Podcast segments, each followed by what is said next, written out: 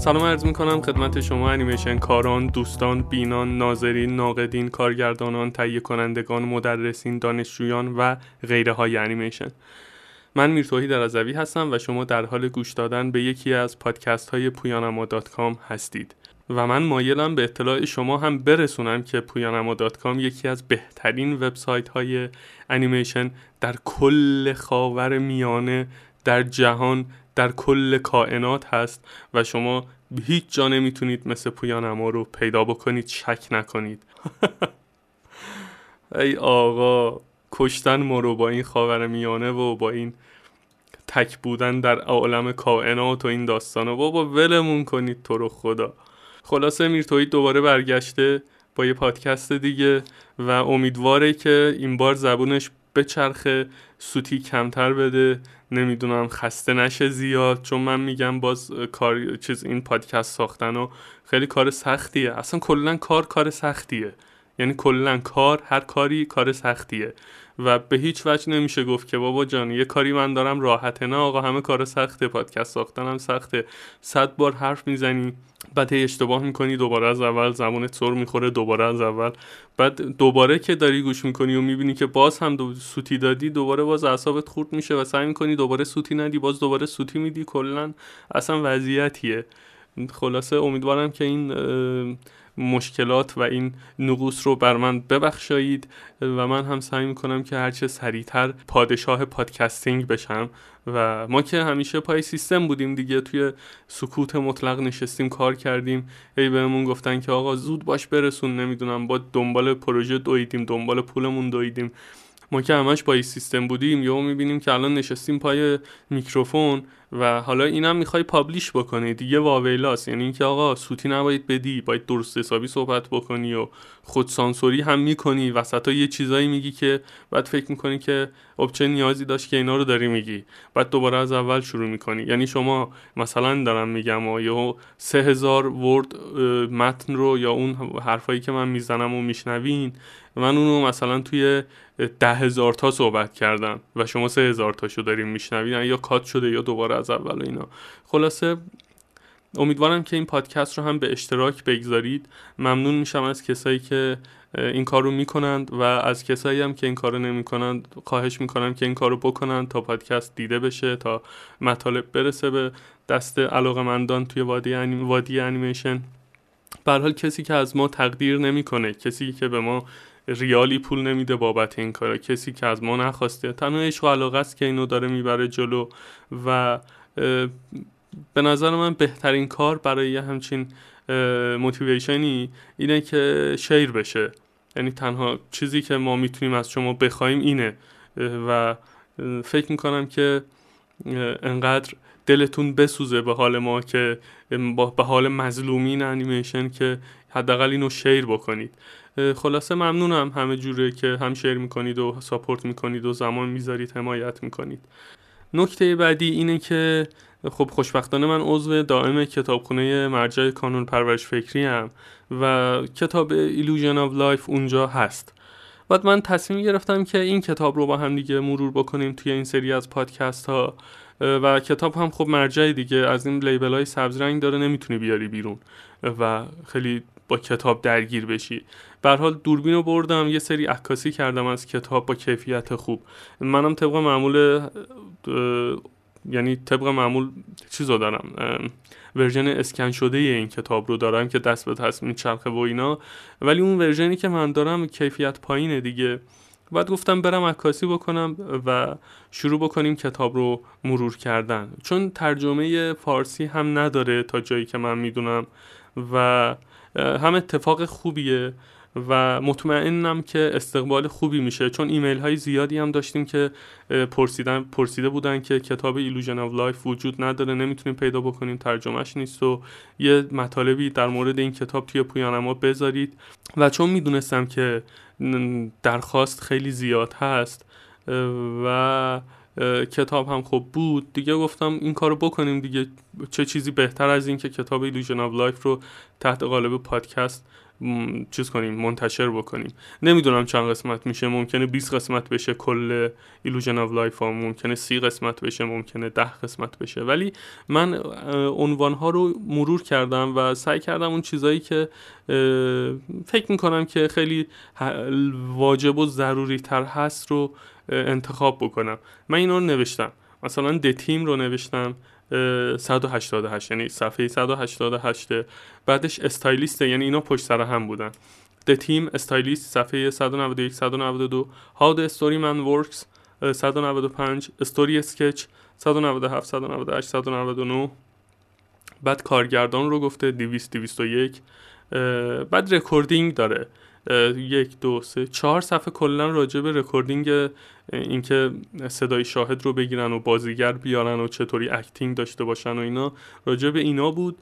بعد assistant director رو توضیح داده بود صفحه 207 cutter رو نوشته بود 207 تا 208 character model department 208 تا 210 the story reel 211 آها اینم بگم. آقا این real نیست. story real نیست. من خیلی دارم می‌بینم. folder می‌سازم بچه ها مثلا story real. بعد نوشته story real. بابا real نیست که این reel ه. درستش کنید بچه ها اون folder رو همین الان ریمووش کنید rename ش کنید یه کاریش بکنید. بابا خیلی ضایع هست. reel double e. story r e e l. آره. خلاصه بعدش می‌رسیم به layout layout 212 تا 215 بود. بعد 4 ways to plan and make the layouts. 218 تا 219 بود که 4 version 4 میگم 4 version 4 تا نکته باحال رو گفته بود که the thoughtful thumbnail the traditional the multiple choice and long shot or establishing shot. اینا بود که خب این نوع layout خب بیشتر برای کارهای دو بعدیه. من سعی می‌کنم از داخل اینها ببینم که چه چیزی رو می‌تونیم استخراج بکنیم. بعد نوشته بود supervising animator 225 animator اینا جفتشون توی صفحه بودن. 225 7 steps in animating a scene. هفت مرحله برای animate یه scene که هفت قدم صفحه 236 بود. بعد رسیده به سکانس ها. sequences صفحات 368 370 371 375 آره یه صفحهش فکر کنم آره عکس بود که من اونو عکاسی نکردم. بعد از 368 پریده بود رو 370 فعلا اینا رو من چیز کردم آماده کردم یعنی عکاسی کردم و چهار تاش رو ترجمه کردم آماده است. یعنی the team stylist how the story man works و story sketch من البته دو تاشو داریم. یعنی دو تاشو من برنامهم اینه که با هم دیگه مرور بکنیم توی این پادکست. چون time خیلی طولانی میشه و چیز میشه خسته کننده میشه. البته اگر علاقه مند باشید و من اگر ده ها ساعت هم رکورد کنم پشت سر هم خب طبعا یه راهی رو پیدا می‌کنید و گوش می‌کنید اینو. این نکتهش اینه. ولی عموما اینه که تحمل ماها 10 تا 15 دقیقه نهایت تا 20 دقیقه خیلی بهتره که 30 دقیقه است. که بتونیم یه فایل رو با حواس جمع گوش کنیم و بدونیم که چه اتفاقاتی داره میفته تو اون فایل. ولی بقیه چیز میشه. مغز میره واسه خودش. یا یهو می‌بینی وسط های حرف زدن داری به یه چیزایی دیگه فکر می‌کنی. یه ذره سخت میشه.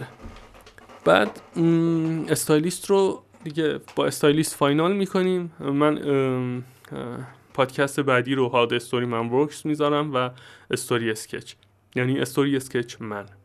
این این بود ماجرای این سری از پادکست ها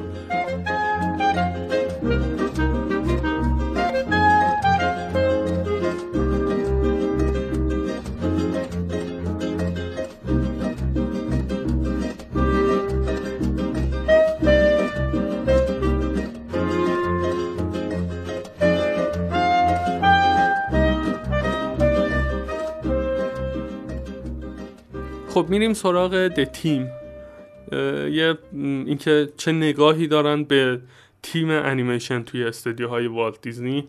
نوشته بود که صفحه 188 متد ساخت انیمیشن در دیزنی همیشه بر پایه تلاش تیمی استوار بوده. جایی که گفتگوهای مداوم و جر و های روزانه با راه و روش های سرسخت و بیروح اداری جایگزین میشن. والت دیزنی متوجه شد که هر شخصی که با فیلم یا با ساخت فیلم پروسه ساخت فیلم درگیر هست باید این حس رو داشته باشه که کاری که انجام داده عنصری بوده که باعث پیشروی فیلم شده.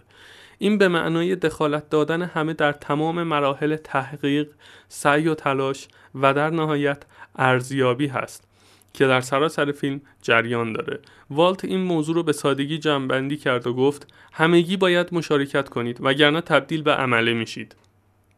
من اینجا مایلم که یه نکته ای رو بگم. که واقعا این کار میگم کار واقعا این حرف درسته. اگر مشارکتی توی کار نباشه هیچ اتفاقی نمیفته و واقعا همه تبدیل به عمله میشن. من معادل عمله رو گذاشتم که واقعا می‌خورد به این نوع تفکر و این جمله. چون که من خیلی ها رو دیدم. واقعا خیلی نمی‌دونم اذیت هم میشم راستش از این موضوع که آدم هایی هستند افرادی هستن که مشارکت رو که اصلا بهش فکر نمی‌کنه اصلا مشارکت اصلا چجوری اسپل میشه چجوری نوشته میشه رو که اصلا ولش کن. بعد اصلا نمیترسه هیچ باکی نداره که تبدیل به عمله بشه. خیلی عجیبه برای من که چه عاملی چه مایندستی باعث میشه که کسی اینطوری نگاه کنه به انیمیشن و بره تو فاز عملگی و هیچ مشارکتی نداشته باشه هیچ کاری باید بگه آقا هر کاری که به من میگن من همون کار انجام میدم.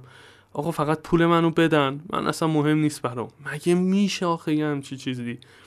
البته میشه دیگه چون اون سالها که این کتاب نوشته می‌شده و والت زنده بوده خب حتما دیده که یه همچین ماجرایی اتفاق میفته و این رو گفته یا اینکه یه پیش بینی خیلی درستی داشته از نحوه رفتار آدم ها توی پروژه و قبل از اینکه این اتفاق بیفته اومده گفته که آقا باید مشارکت کنید. خلاصه این میاد تاکید می‌کنه به این موضوع که آقا کلا کار کار تیمیه. البته راستش ماها کلا تو کار تیمی میلنگیم. این یه حقیقتیه. توی همه ورزش زمین ها ورزش نمی‌دونم همین کار انیمیشن یا هر مثلا ساخت و ساز هر جایی که قرار کار تیمی اتفاق بیفته یا حاشیه هست یا درگیری هست یا نمی‌دونم خال زنک بازی هست و این داستانا. ولی یه ذره سختمونه دیگه. ماها باید خیلی بیشتر تمرین بکنیم که کار تیمی رو خوب ببریم جلو. و به خاطر همین انیمیشن رو باید خیلی تیمی ساخت نه انفرادی. انفرادی دیگه میره تو فاز انیمیشن های کوتاه و نمی‌دونم کارهای تجربی و اینا که یه داستان خودشونو دارن. ما اینجا حالا توی پرانتز هم پرانتز در پرانتز میشه. اینم بگم که این کلا روند تولید انیمیشن بلند هست. خب البته میشه همه این پروسه رو توی فشرده کرد و گذاشت توی یه کار کوتاه. ولی این چیزی که توی این کتاب نوشته بود کلا Illusion of Life راجع به production عظیم یک فیلم بلند انیمیشن هست با مشارکت صدها نفر آدم.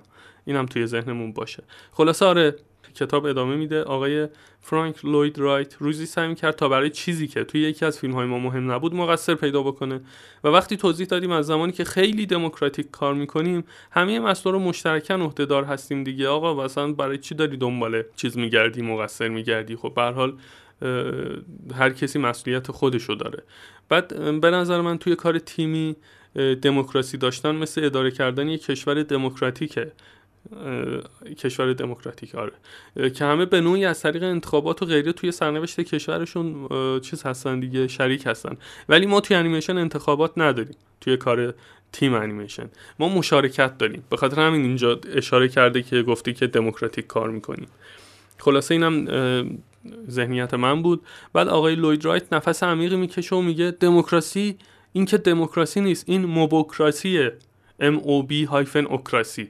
بعد ماب به جمعیت پرسر و صدا و زیاد که یه جا جمع شدن گفته میشه توی دیکشنری من اینو خوندم مخصوصا وقتی که خشن و عصبانی بشن و باشن. و مثلا اینجا این آقای لوید رایت خواسته بگه که یه مش هنرمند بدون هدف و برنامه توی هم دارن میلونن بعد می مثلا اومدی بگی دموکراسی آقا مقصر کیه؟ مثلا اینجا این داستان اتفاق افتاده و فلان اینا. بعدش کتاب ادامه میده. درست هست که خیلی از هنرمندان نمی‌تونن توانایی های خودشون رو با تلاش جمعی وفق بدن. از اونجایی که پای و اساس کار ما باید به اندازه مخاطبینمون وسعت داشته باشه ایده های ویژه و خوب هم اغلب با ترجیح این که به محصولی بهتر برسیم همیشه بالا پایین میشن. طرز عمل و رویه ما تلاش می‌کنه تا با اضافه کردن مسئولیت های مداوم به جهت شکوفایی از این همکاری جمعی بهترین بازدهی رو داشته باشیم. خب آره دیگه راست میگه. با... چون به اندازه سلیقه مخاطبینشون که از همه جای دنیا هستن باید سعی بکنن که همه رو رایت بکنن. یعنی به یه محصولی برسن که با زائقه اکثر مردم دنیا بخونه. خب حالا توجه به مخاطب خودش یه داستانی داره که آیا ما رعایت می‌کنیم یا نمی‌کنیم؟ این که اصلا مخاطب رو چه نگاهی داریم نسبت به مخاطب؟ آیا ما فقط می‌خواهیم که یه محصولی تولید کنیم که فقط یه پولی بره تو جیب ما یا نه واقعا دلمون به حال مخاطب میسوزه و واقعا دوست داریم که یه محتوایی رو منتقل بکنیم بهش یا نه مثلا فقط مخاطب رو ابزاری می‌بینیم که به خواسته های خودمون برسیم. همه اینها و هزار مدل دیدگاه دیگه نسبت به مخاطب خب ممکنه توی کشورمون باشه. ولی چیزی که واقعا هست به نظر من اینه که نگاه درستی به مخاطب وجود نداره به خاطر همین محصول درستی هم وجود نداره توی وادی انیمیشن. ولی اینکه میگن که ما ایده های ویژه و خوب رو هم اغلب با این ترجیح که به محصولی بهتر برسیم همیشه بالا پایین می‌کنیم یا کنار می‌ذاریم این هم خودش یه نکته خیلی مهمیه که برسم به اون سلیقه عمومی که خیلی ها از محصول تولید شده راضی باشن و توی بحث بیزینسش پول بدن و بیان بشینن تو سینما کار رو ببینن. ولی ما چقدر حاضریم این کار رو بکنیم؟ من واقعا به این رسیدم که خیلی واقعا دوست ندارن یه چیزی رو از اول شروع بکنن. یعنی یه ایده ای که داره پاک کنه دوباره از اول پاک کنه دوباره از اول تا برسه به اون چیزهای نابتر و بهتری که فکر می‌کنه که خیلی می‌تونه بهتر باشه نسبت به ورژن اولیه‌ای که نوشته بوده. من خودم البته حواسم به این نکته هست که کارهای ناموفق زیاد داشتم. و همه اینها ضربه از این ناحیه خورده که عجله کردم ایده رو خیلی بالا پایین نکردم و فکر می‌کردم که اون چیزی که مثلا به ذهن من رسیده خیلی خوبه. در حالی که اصلا اینطوری نیست. یکی از بچه اتفاقا به من گفتش که توی تو خوبه باز این کارو کردی و می‌دونی که این خودت رسیدی به این موضوع.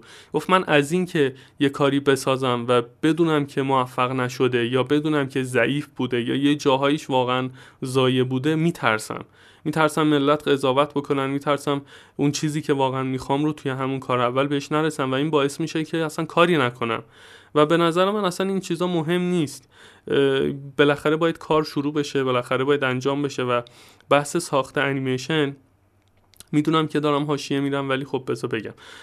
ساخت انیمیشن اینه که اون ایده رو خیلی هم دور نیست از این موضوعی که با هم دیگه الان خوندیم. اون ایده رو دیگه باید چیز کنی دیگه. به حال تا یه حدی آدم می‌تونه توی دانشگاه یا توی جوامع آکادمیک بره جلو. بقیهش دلیه بقیهش حسیه بقیهش تجربه است آزمون و خطاست تا تو کار زایه اول تو نسازی تا تو افتضاح اول رو به بار نیاری به هیچ عنوان نمی‌تونی مطمئن باشی که کجای کارت ایراد داشته که بعدش بتونی اون رو رفش بکنی. و این واقعا خیلی مهمه رسیدن به این نکته که آگاه باشه آدم از اینکه بدونه که کجاها رو باید بهتر بکنه.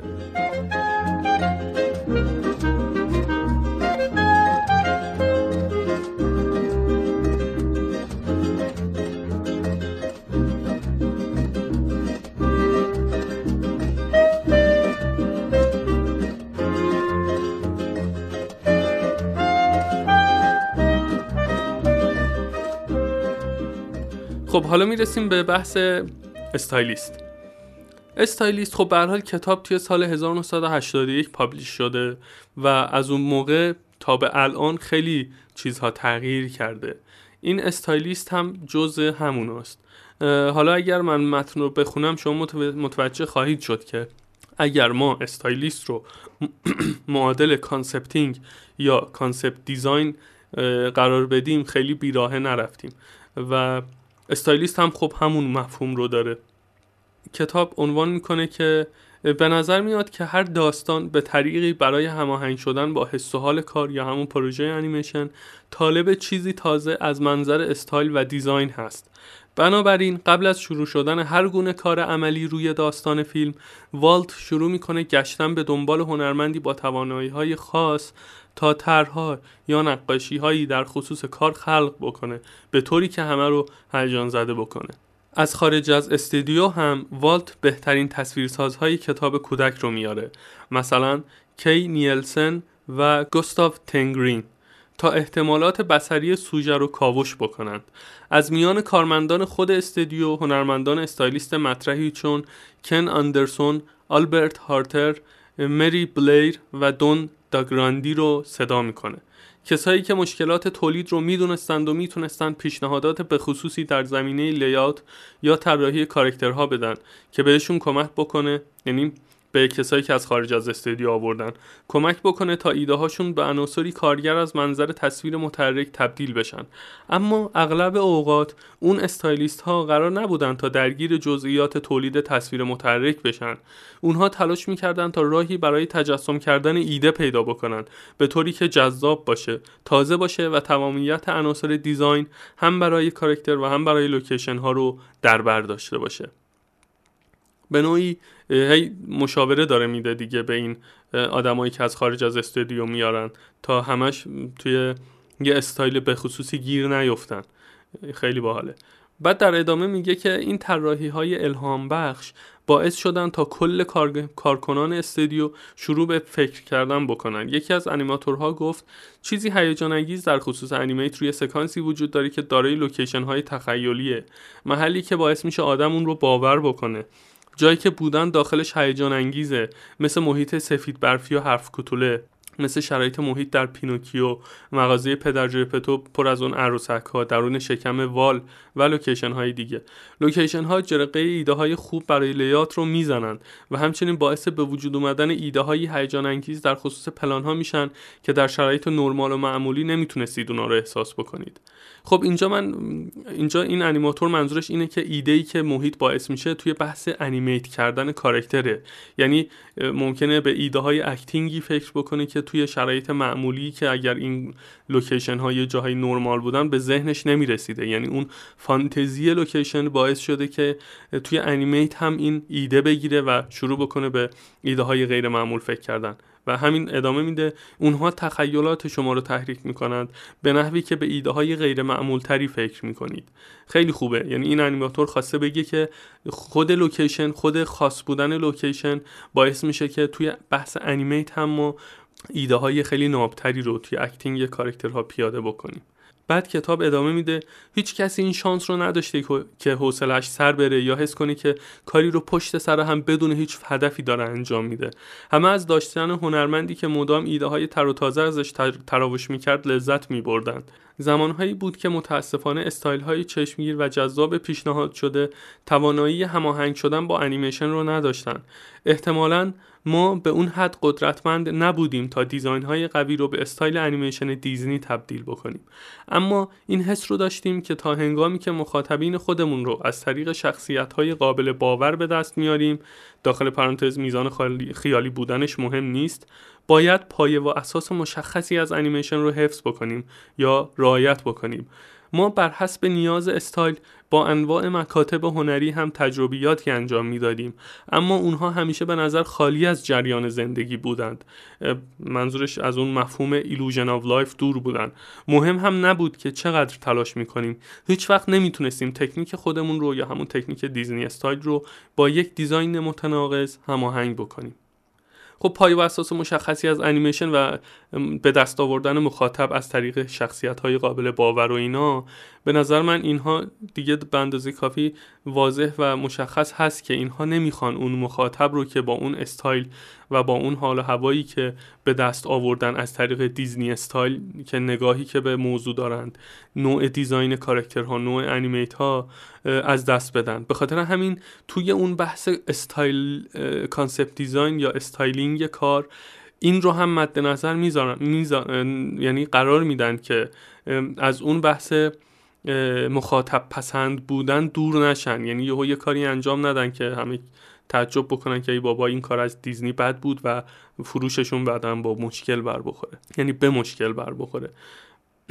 بعد کتاب ادامه میده. ما همگی کارهای شفاف و تر و تازه خانم مری بلیر رو دوست داشتیم.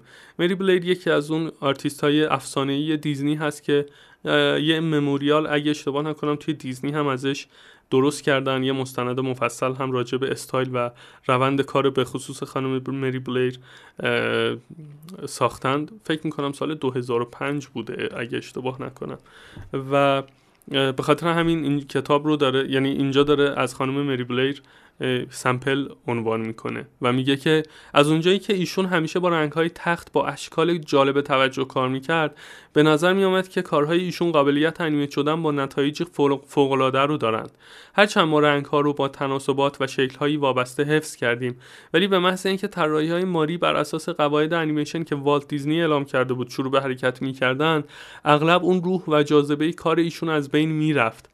مشکلی در متحرک کردن طراحی ها به شکل هنرمندانه وجود نداشت البته برخی از ابداعات جالب توجه هم از همین تلاش ها می آمد. اما به محض اینکه لازم بود با اونها داستانی گیرا و جذاب نقل بشه همه چیز از بین می‌رفت خب ادامه میده. ما توی فانتزیا ثابت کردیم که هر شکل به هر شیوهی می‌تونه حرکت کنه تا با ذوق و هیجان قطعه موسیقی هماهنگ بشه. اما این حرکت یا تحرک می‌تونست تنها مفهوم داستان رو به تصویر بکشه و نمی‌تونست اون رو قدرتمندتر بکنه. احتمالا راهی وجود داره تا هر دو اتفاق عملی بشه.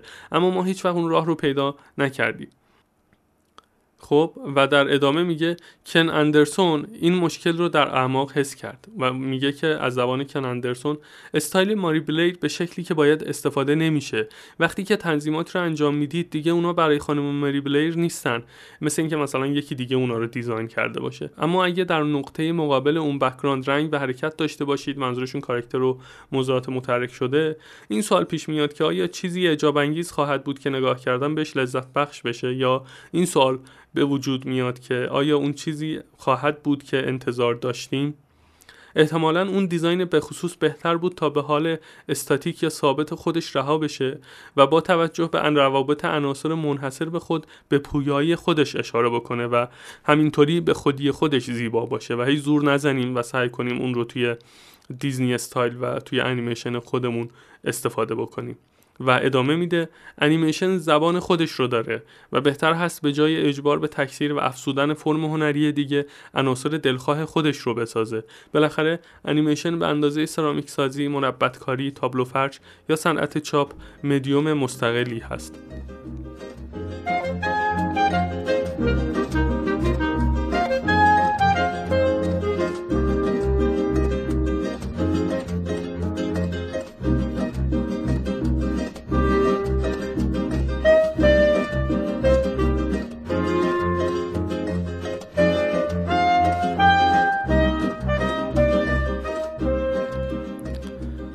خب اینجا دیگه من فکر می‌کنم که بحث این stylist و تیم رو ما فلسفهش رو ببندیم و از پادکست های دیگه ایشالله بریم سراغ مباحث دیگه. ای کامیون ها رد نشید انقدر از background ای دوره گرد ها با اسپیکر. ولمون کنید ما داریم می‌سازیم پادکست برای انیمیشن مملکت. آره. آره. یعنی همش نویز تو background ه ولی خب مطمئنم که رکورد نمیشه. آره فکر می‌کنم که این پادکست رو ما اینجا به اتمام برسونیم و خیلی دیگه خسته کننده نشه. امیدوارم که پادکست رو share بکنید مطلب رو هم share بکنید چون من همه اینها رو هم تایپ شده می‌ذارم توی چیز پویانما و ممنون میشم که شیر بکنید. و راجع بهش صحبت بکنید پیشنهاد بهمون بدید کامنت بذارید. خیلی متشکرم از اونهایی که شیر می‌کنند و از اونهایی هم که شیر نمی کنند از اینکه گوش می‌کنند باز هم متشکرم.